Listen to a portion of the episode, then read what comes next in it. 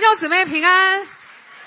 今天是我们宣教院的第二讲，那我们今天要分享的是疫情下你我他的故事。啊，纵然啊，今年因为疫情，我们说的海外短宣队都没有办法出去，但是我们在国内，在台湾本地，我们的成人短宣、青年的服务队、儿童的服务队都是如火如荼的在进行中。接下来，请我们先欣赏短宣回顾影片。In your head.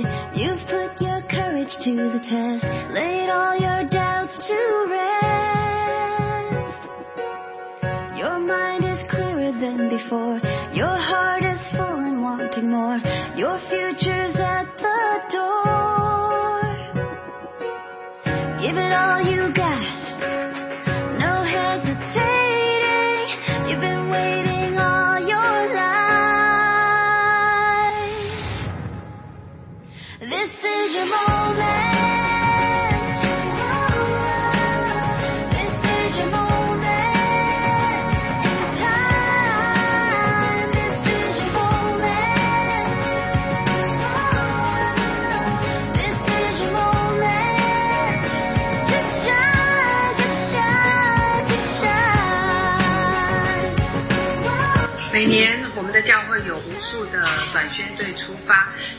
因着疫情，我们是更加着重于台湾哦我们当地教会的建造，因此我收到了非常多从当地教会来的见证。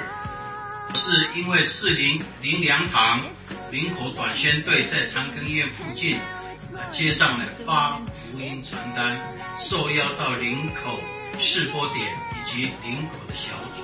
很开心，就是我们在还没有接触教会的时候，然后有从本堂来的弟兄姐妹组成的短宣队来台中宣教，那我们参加这次在台中的课程，然后让我们觉得，诶，跟教会跟之前所认识的教会不同，然后他们真的是用无私奉献的态度跟精神来来宣教，然后我们觉得说，呃，因为短宣队这样的无私的奉奉献，然后啊、呃、这样的态度，让我们觉得很很敬佩。那如果说以后有机会有时间的时候，我们也想说，可以有机会去参加这样的短宣队的服务。感谢主。啊、今年真的有很多的短宣队在我们当中，在短宣队里面，不管是我们的短宣队里面，或者在当地，其实都有很多美好的故事发生。但是这不但是他们的啊、见证或故事，这是我们每一队啊呃短宣队的故事。接下来我们要听他们生命故事的分享。对啊，第一位是啊、青年的青啊社青幼成，来，我们把时间交给他，鼓励鼓励。各位弟兄姐妹平安，我是来自社青牧区的叶佑成，然后我参加的是桃园那个短宣队，然后就是因为以前的小组长换了小组离开了，我换到了新的小组，很讨厌去适应，一次两次没有去，我就渐渐觉得自己有受洗，这样就好了，过着得过且过的心态，不想去主日，也不想去教会，都是等等都不想来教会。然后用工作很忙来搪塞过去，只有偶尔工作有业绩的时候才会感谢神，过的只有糖吃，才会感谢神的基督徒生活。没有回没有回家的感觉很差，世界的黑暗，没人与我沟通，没人与我祷告，自己也不会特别去祷告。看似强壮的我，内心充满着负面，没有任何的原因，我非常的很想要回到教会属灵的大家庭。我事隔多日，鼓起勇气终于回去，没有任何原因，就是教会的弟兄们很热烈欢迎我，让我感受到我是被爱的。我尽可能花很多的时间去参与牧区的活动，还有服饰。原本很不想要参加短宣队，不想花时间、体力，还有精神、金钱，还有我的假期去，觉得平凡、自由自在的过生活，不是好好的吗？但我内心还是有种很遗憾、很空虚的感觉。我知道神就是答案就在神那边，相信神可以填满我的空虚，于是我赶快报名参加。那感谢神，就使我很成功的为了短宣队前后十请了十天的假，参加短宣队从准备到过程再结束，看到神在我们身上有满满的恩典。每个短宣队员都有专才，我也在这个孩子身上学习到了许多。每个人都有不同的个性，懂得用适合的方式与他们沟通，就如同我想靠近神一样，利用神的爱来吸引他们，知道我为什么在那里，不是为了钱或是好玩，而是希望福音的种子可以种在每个小孩的心田里。感谢神给我这样的机会，透过我身边的人事物，邀请。我来经历你奇妙之旅，经历这次的恩典，对恩典的短宣，我有更坚定的信心，不是单单的把困难带到神神里面，什么事都要神你来处理，而是在困难的面前，大声的说出，没有事情会使我们倒下，因为我有一一位很伟大的神，爱我们的天赋。谢谢，谢谢佑成。接下来分享的是青荣。好，感谢神，这是我第十三次参加短宣。那每一次参与短宣，邻里再次被提升与更新，并经历圣灵的大能。因为自己是其他牧区不太认识陈九牧区的成员，加上不能跟认识的小的姐妹在同一个小组，这次小组服饰跟旅店睡觉都和不认识的姐妹一起行动。刚开始觉得很陌生，没有归属感，没有安全感。加上我是情感慢热型，不擅长交际应酬。所以一度不想参加这次短宣，但在多次祷告加上短宣时，大家不分小区、不分原小组的互相认识、聊天，以及要一起完成这次任务，所以在短宣的第二天，全队就非常的合一，让我第一次经历到合一的感受，也明白领袖的用心。这次小组和旅店住宿和不同人一起全程一起同工，出发前心中有些沮丧，于是和神不断的祷告，上帝跟我说：“你参加。”加短宣的动机，难道不是为了我吗？还是为了姐妹？神再次调整我的眼光，对向他，要我完全看神，不要看人。于是我跟神说：只要完成你的旨意，传福音给百姓，跟谁一起服侍就不再重要了。我要完全顺服领袖的带领。于是我带着顺服的心去短宣。焦点对准神，短宣中不再有自己的情绪和感受，所做的一切都是为了神，更能专注在神的同在和引导中。短宣中三位区长各有专长，配搭良好，让团队与活动更加的完善。学习与神圣灵同工，凡事随时倾听圣灵的引导，在圣灵的带领下，服侍就更有果效与轻省，也经历到什么是与神与人同行同工。在短宣中祷告里领受到传承两个字，领受神国更需要更多青壮年年轻人兴起，年长者牧者的智慧跟经验才能传。传承下去，才能将基督信仰传承给下一代。因此，神将中宣与参与福音中心开拓的感动放在我的心里。我明白每个开拓点都需要能力跟人才。祷告上帝在未来服饰的带领，将一切荣耀归给神。谢谢。非常的谢谢他们的分享。从昨天晚上呃晚从开始到今天主日四堂，我们分别有不同的主题，有很多弟兄姊妹的生命故事见证分享给大家。譬如有第一次参加，第一次参加了很多啊，然后还有领队的新生，还有全家一起去短宣的，还有刚才参加十三次短宣。好，我不知道我不知道我们当中有没有人你参加短宣超过十三次的有没有？有没有？有没有？看一下有没有左右。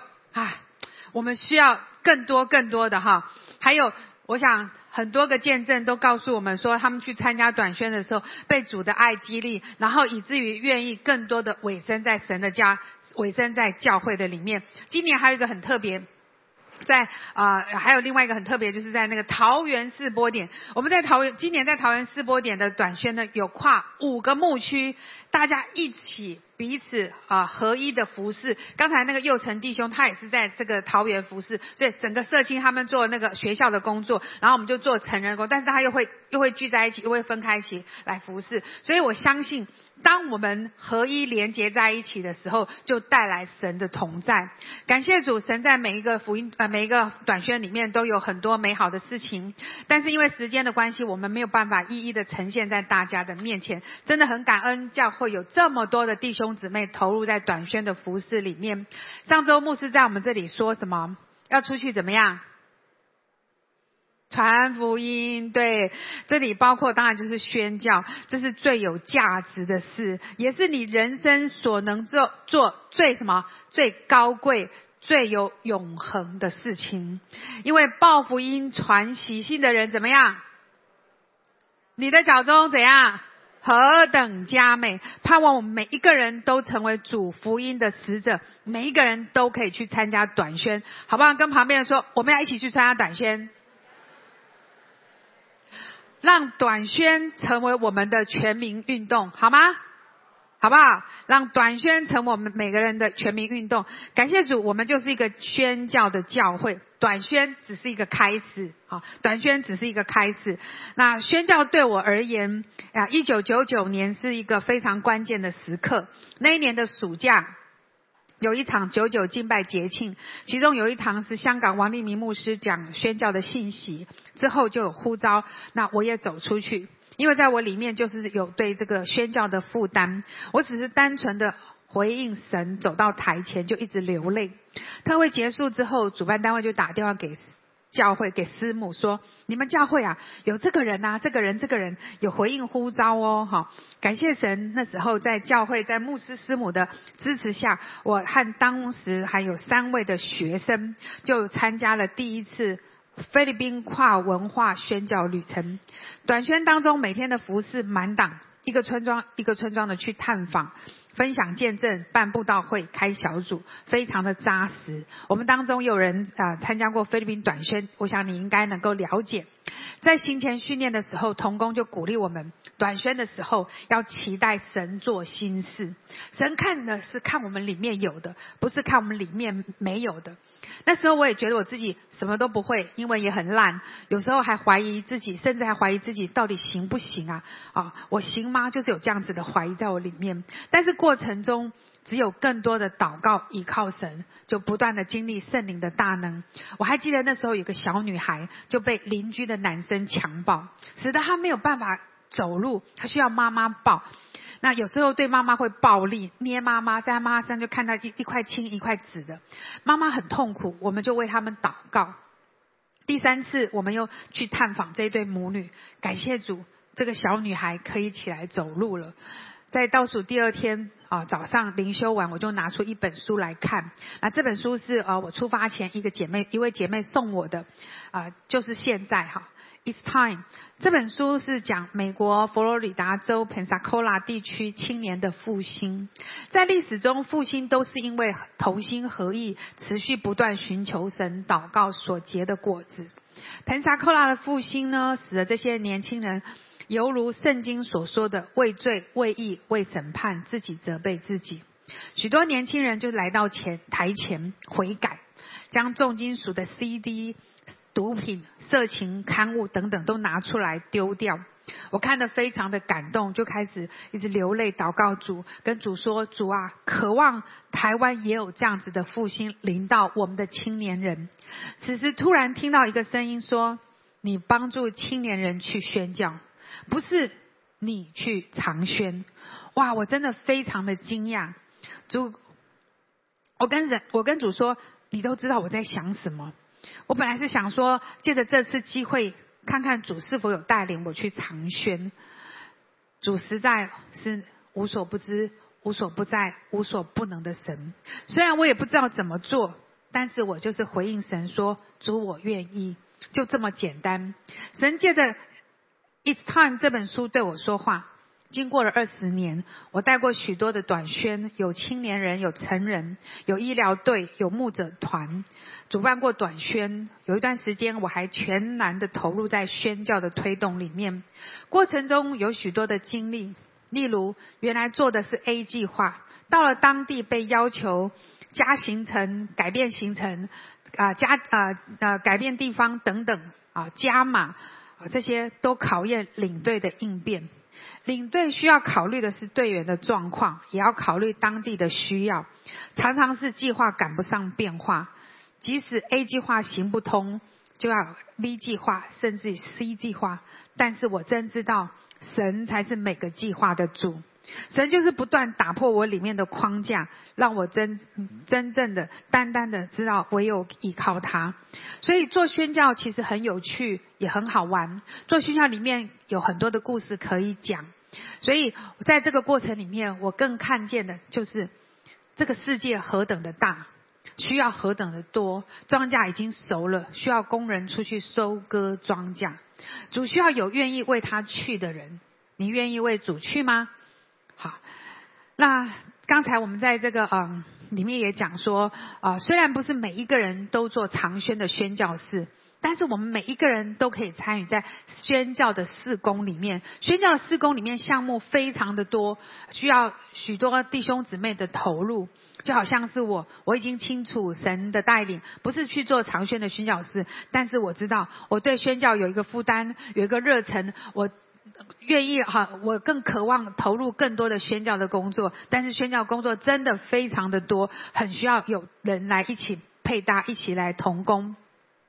感谢神，二十年过去，当时和我一起去菲菲律宾短宣的三位年轻人，如今他们在各个领域上仍然是竭力的服侍主。其中一位，他现在已他已经是泰国在泰国的长宣十二年，他是泰国的宣教士。因着宣教士的身份，为了保护他，我们称他为小蚂蚁。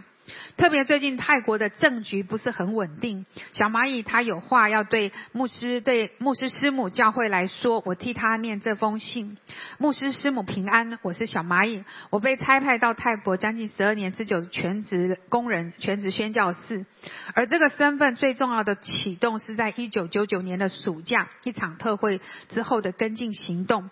当时小云姐带我们三个年轻人去参加菲律宾海外短宣，这是我第一次参与海外短宣。在当时发生的一切对我来说都是全新的体验，从经费的筹备到整个行程结束，在那将近一个月的时间里，不断经历上帝的恩典和祝福。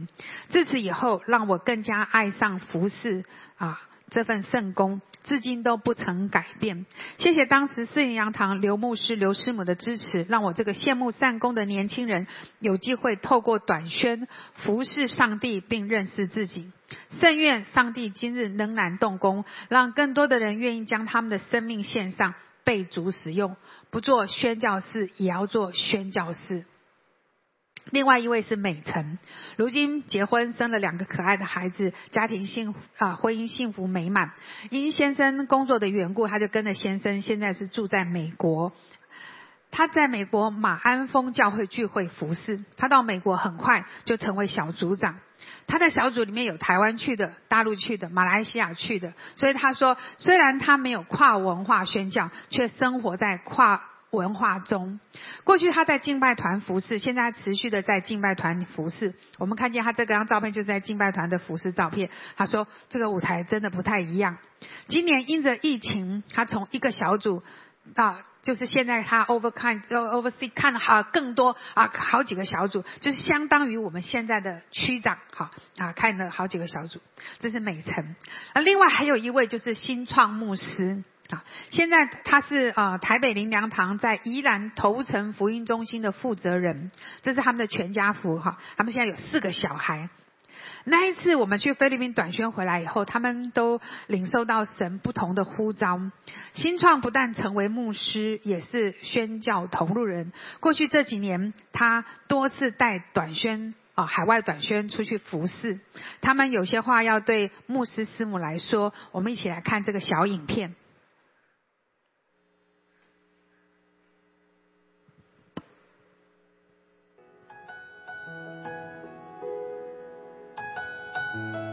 一九九九年，我是一个刚受洗满一年多的大学生，暑假没回中部的家，留在台北。而小云姐就像母鸡一样带着我们，我们跟着她一起参加晨祷，一起参加儿童营的服饰，一起参加特会，最后，甚至在暑假的尾声，我们一起参加了菲律宾的短宣队。虽然当时有点懵懵懂懂，但是短宣队当中让我经历了许多服饰的第一次。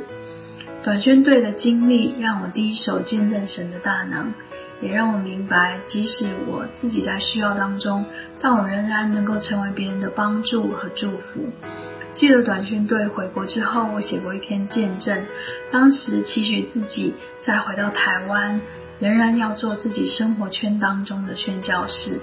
这个期许至今仍然是我希望的生活方式。所以多年后，当我再一次回想这段短宣的经历，心中仍旧充满了感恩，感谢当时支持我们的教会和牧师师母。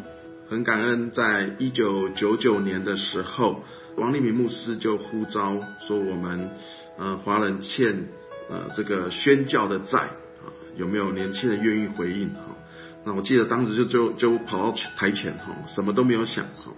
当时牧师师母哈就有在门口啊看看偷看一下，看教会有呃谁啊走走上这个回应哈。那很感恩哈，当时啊牧师师母就呃支持我们成为学青啊，当时的青木区的第一支海外的短宣队。我们当时是去菲律宾，那我很感动，也要在这里纪念啊，就是当时啊师母就把我叫到办公室啊。然后他就问我说：“恐龙啊，你还差多少钱？”啊，那我就跟他讲，我家人可以帮我出多少钱，然后我自己为主当兵打工还还有多少钱，然后等等，啊，差差剩下的这些大概呃呃上万块左右这样子。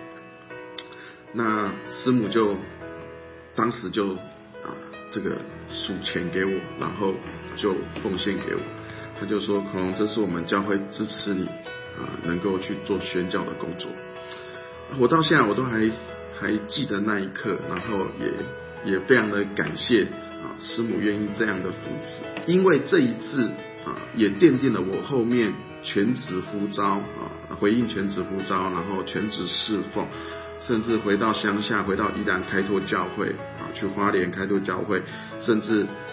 也带领我后面开始去装备，然后呢，持续现在也带着教会的弟兄姐妹一起继续啊，能够去到许多的国家啊，我们带教会去到日本、去到泰国、孟加拉，还有印尼、马来西亚等等这些国家，继续做宣教的工作。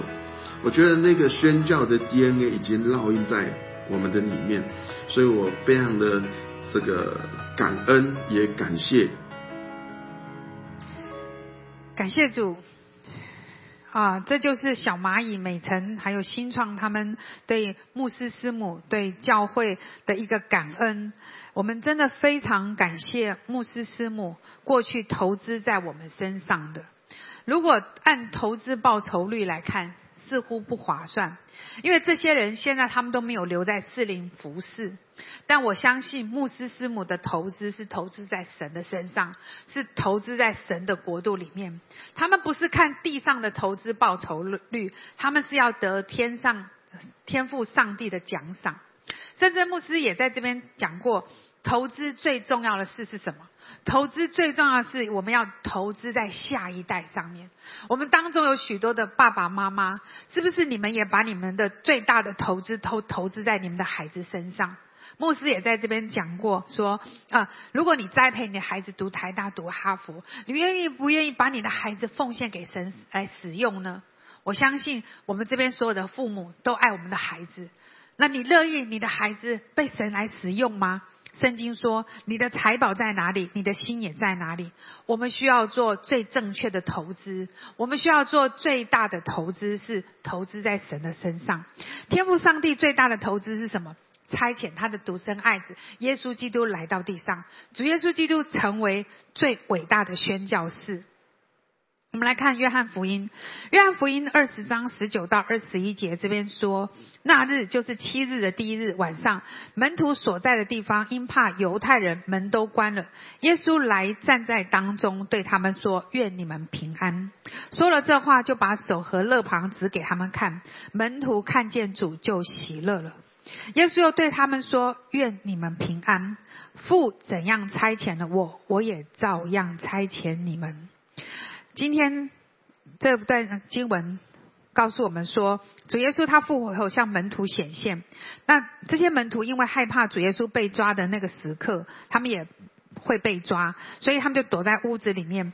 但是那天晚上，耶稣来到他们当中，向他们显现，对他们说：“愿你们平安。”主的话没有一句话是落空的。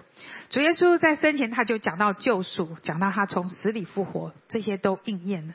如今我们看到这位复活的主给门徒带来极大的平安和喜乐，所以到二十一节，耶稣又对门徒说：“愿你们平安。”这就代表的说，主愿他们都带着平安出去，不只是只在屋子里面自己享受平安，而是要走出去。给世人带来真正的平安，所以经文后面耶稣说：“父怎样差遣了我，我也照样差遣你们。”主耶稣他愿意为着我们来到地上，来到地上，他只做一件事情，就是上十字架，把福音带给带来地上，带给我们，这就是宣教，要叫人因着信他，生命得到改变，我们的思想价值能够改变。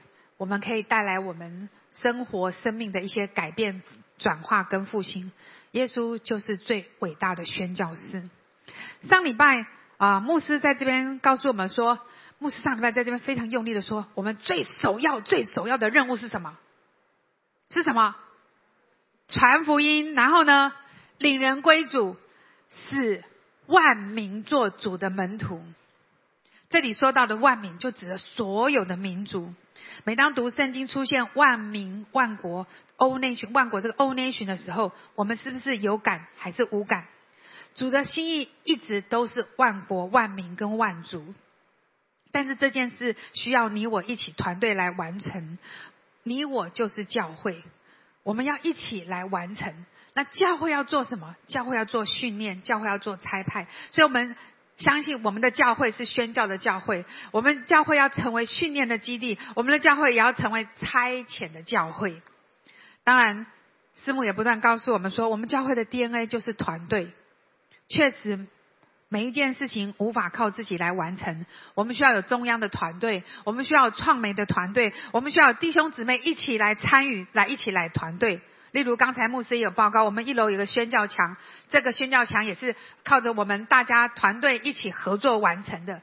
盼望我们弟兄姊妹都能够到那边去看一下，来更多的了解我们的福音中心、四波点还有分堂，在那边驻足那么一一下一秒钟、呃两秒钟、十秒钟，在那边可以祷告祝福在我们当中。我相信我们信的是同样一神，同样一个神。我相信圣灵在我们里面可以彼此印证我们圣灵在我们里面的工作。我们真的要大大的献上我们的。感恩，好吧，我们拍手献感恩，归荣耀给我们的神，因为神实在是我们的主，他爱我们，爱教会，爱你我。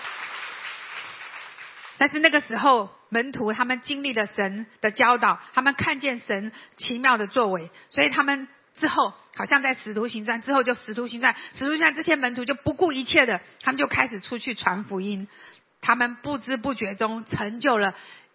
旧约以色列人所没有完成的责任，向万国万民列邦来传讲上帝拯救的啊计划。回顾历史，这天国福音的使命就是借着代代相传啊，一代又一代的，特别是宣教士将福音传给我们。今天跟大家介绍一位宣教师，叫艾伟德啊，这个名字或许听起来有一点陌生，或许你听过博大尼儿少家园，或许你听过。啊，好莱坞有一部电影叫做《六福客栈》，呃，英格林宝曼啊主演的，这就是在讲这位女宣教师的故事。这个故事是改编自啊一本书叫《小妇人》，作者是一位新闻记者叫伯格斯。但是这个电影的内容呢，他已经完全篡改了原著，使得艾伟德宣教士他啊不再啊不愿意再提起此事。艾伟德宣教士呢，他的家境清寒，没有机会上高中，所以他去做侍女的工作。侍女在伦敦只就是被称为客厅的女仆，在台湾我们就叫做啊，大概是就是差不多像保姆这样子的工作。他出生在一九零二年，个子很小，不到一百五十公分，体重很。轻，瘦得像一根竹竿，受的教育程度不高，没有什么特殊专业的技技能，但是他留给人的印象就是不起眼，学历不高，普普通通，非常平凡的人。他甚至于连要申请加入内地会当宣教士都不合格，但是这件事完全没有拦阻他要来到中国宣教。正常管道行不通，他转一个弯，他努力工作存钱，自筹旅费，就是要到中国来宣教。他在一九三零年从英国出发，搭火车长途跋涉穿越苏联，然后呃中间火车还停了，不再走了，然后他就改搭船到到达中国，开始在中国服侍啊妇女还有儿童，甚至加入了中国籍。过程其实非常的艰辛啊，也遇到很多的困难，但是他就是定义。要到中国，他来到了山西的一个山中小镇，叫做阳城。他将闲置的院落打扫干净，然后也将那里的房间整理的一尘不染，准备要开一间客栈，客栈，然后接待往来的裸夫住宿，供应饮食，啊，自给自养，还能够有一些存一些钱，筹措一些传福音的经费。然后他就开始要向他们来啊呃传福音，这也就是八福客栈的开始。在工作中，他就开始利用时间、利用机会，开始跟往来的这些呃在这边呃吃饭的人，就开始跟他们讲有关圣经。登山宝训的啊八福的讯息，起初是很困难的，因为他有语言文化的障碍。但是渐渐的，神在他里面工作产生了变化。这些裸夫呢，他们就不再吸烟喝酒，也不再高声喧哗，也不再讲脏话，也不再哼唱那些黄色的小调，开始学这些西方的圣歌。一个文明的氛围弥漫在这一座山中小城。那艾伟德他在山西阳城就活出了。影响力，甚至于县长还邀请他帮助当地的妇妇女要来呃，就是一个进行一个天竺运动，就是解放妇女裹小脚的事情，还要帮助当地的这些啊曾啊。监狱的监狱发生暴动，他就去呃呃监狱的典狱长就找他来，然后代表这个好像一个人道人道主义的身份，精神领袖的这个这个这个身份，这个使者去到监狱里面去帮助这些在监狱里面这个暴动的这些人，使得他们在整个监狱的暴动就平息下来。他在山西阳城的时候啊，看见路边有那个妇人，他卖就是出卖一个呃病弱的一个小女孩。标价两个银元，两个银元。经过一番讨价还价，艾维德把他身上仅有的九毛钱就给了这个富人，而后他就带了这个瘦弱的小女孩回去。渐渐的，这个小女孩就成为他的帮手。在过程里面，这个小女孩又说：“哎，请他又又又又收养了一个呃叫做呃嫂嫂的孩子。呃，第三个他又收养了一个宝宝，第四个又收养了一个香兰。渐渐的，他收留的孩子越来越多，然后难民也越来越多，他就计划开一个饥民收容所。但是后来。抗日战争爆发，他带着大约有一百个儿童徒步离开战乱之的地区，过程艰辛，生命危急，但是他持续的要传福音。二次世界大战结束之后，一九五三年，艾伟德他本来想返回中国大陆，但是遭到当局拒绝入境，因此他辗转来到台湾，继续投入在儿童词汇工作。组织妇女祷告会，为中国祷告，最后死在中国。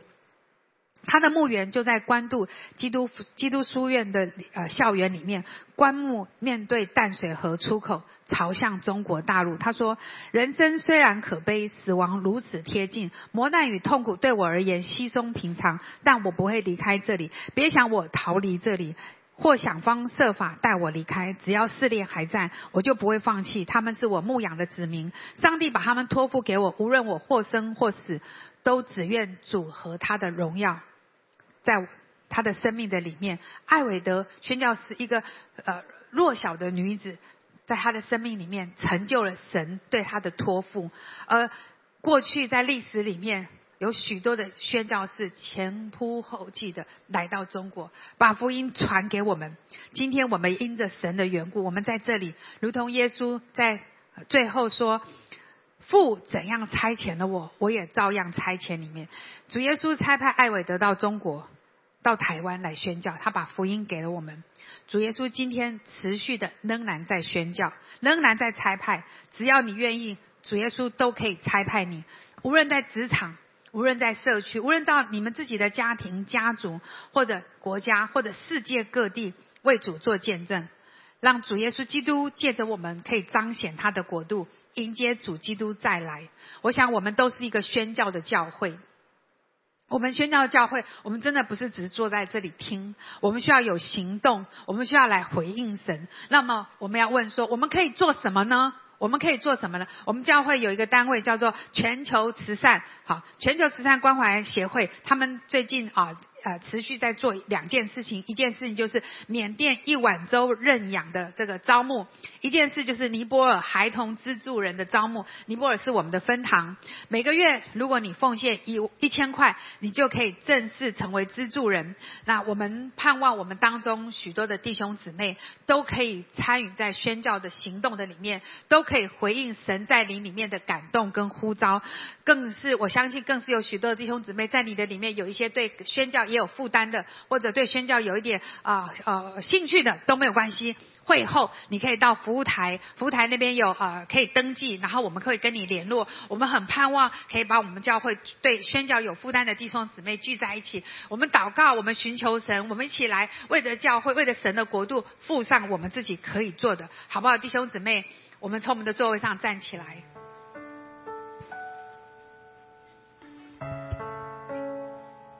今天你听了许多的故事，无论是我们短宣队的故事，或者是我们几位过去曾经短宣的故事，或者是艾伟德宣教师的故事，我相信圣灵在我们当中，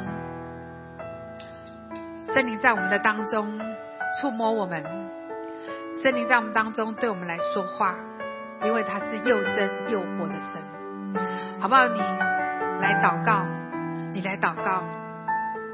如果在你的里面，神这时候有感动你，神这时候有感动你，好像对宣教这件事情要回应他，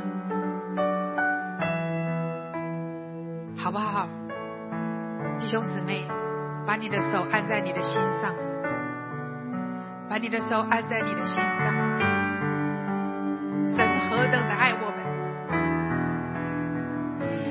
的，我们是靠你的恩典站立在你的面前，主要我们渴望回应你的呼召，主要渴望回应你的爱，主要是你先爱我们，以至于我们可以爱人，主要把这样子的爱深深的放在我们每一位弟兄姊妹的身上，主要我们恳求你，恳求你自己来对我们每一个人说话，因为你是又真又活的神，主要你复活的生命，复活的大门，这时候就充满在我们的当中，主要是每一个每一个每一个的，愿我主耶稣基督的恩惠、天赋上帝的慈爱、圣灵的感动与交通，与我们每一个弟兄姊妹同在，从从今时直到永永远远。阿门。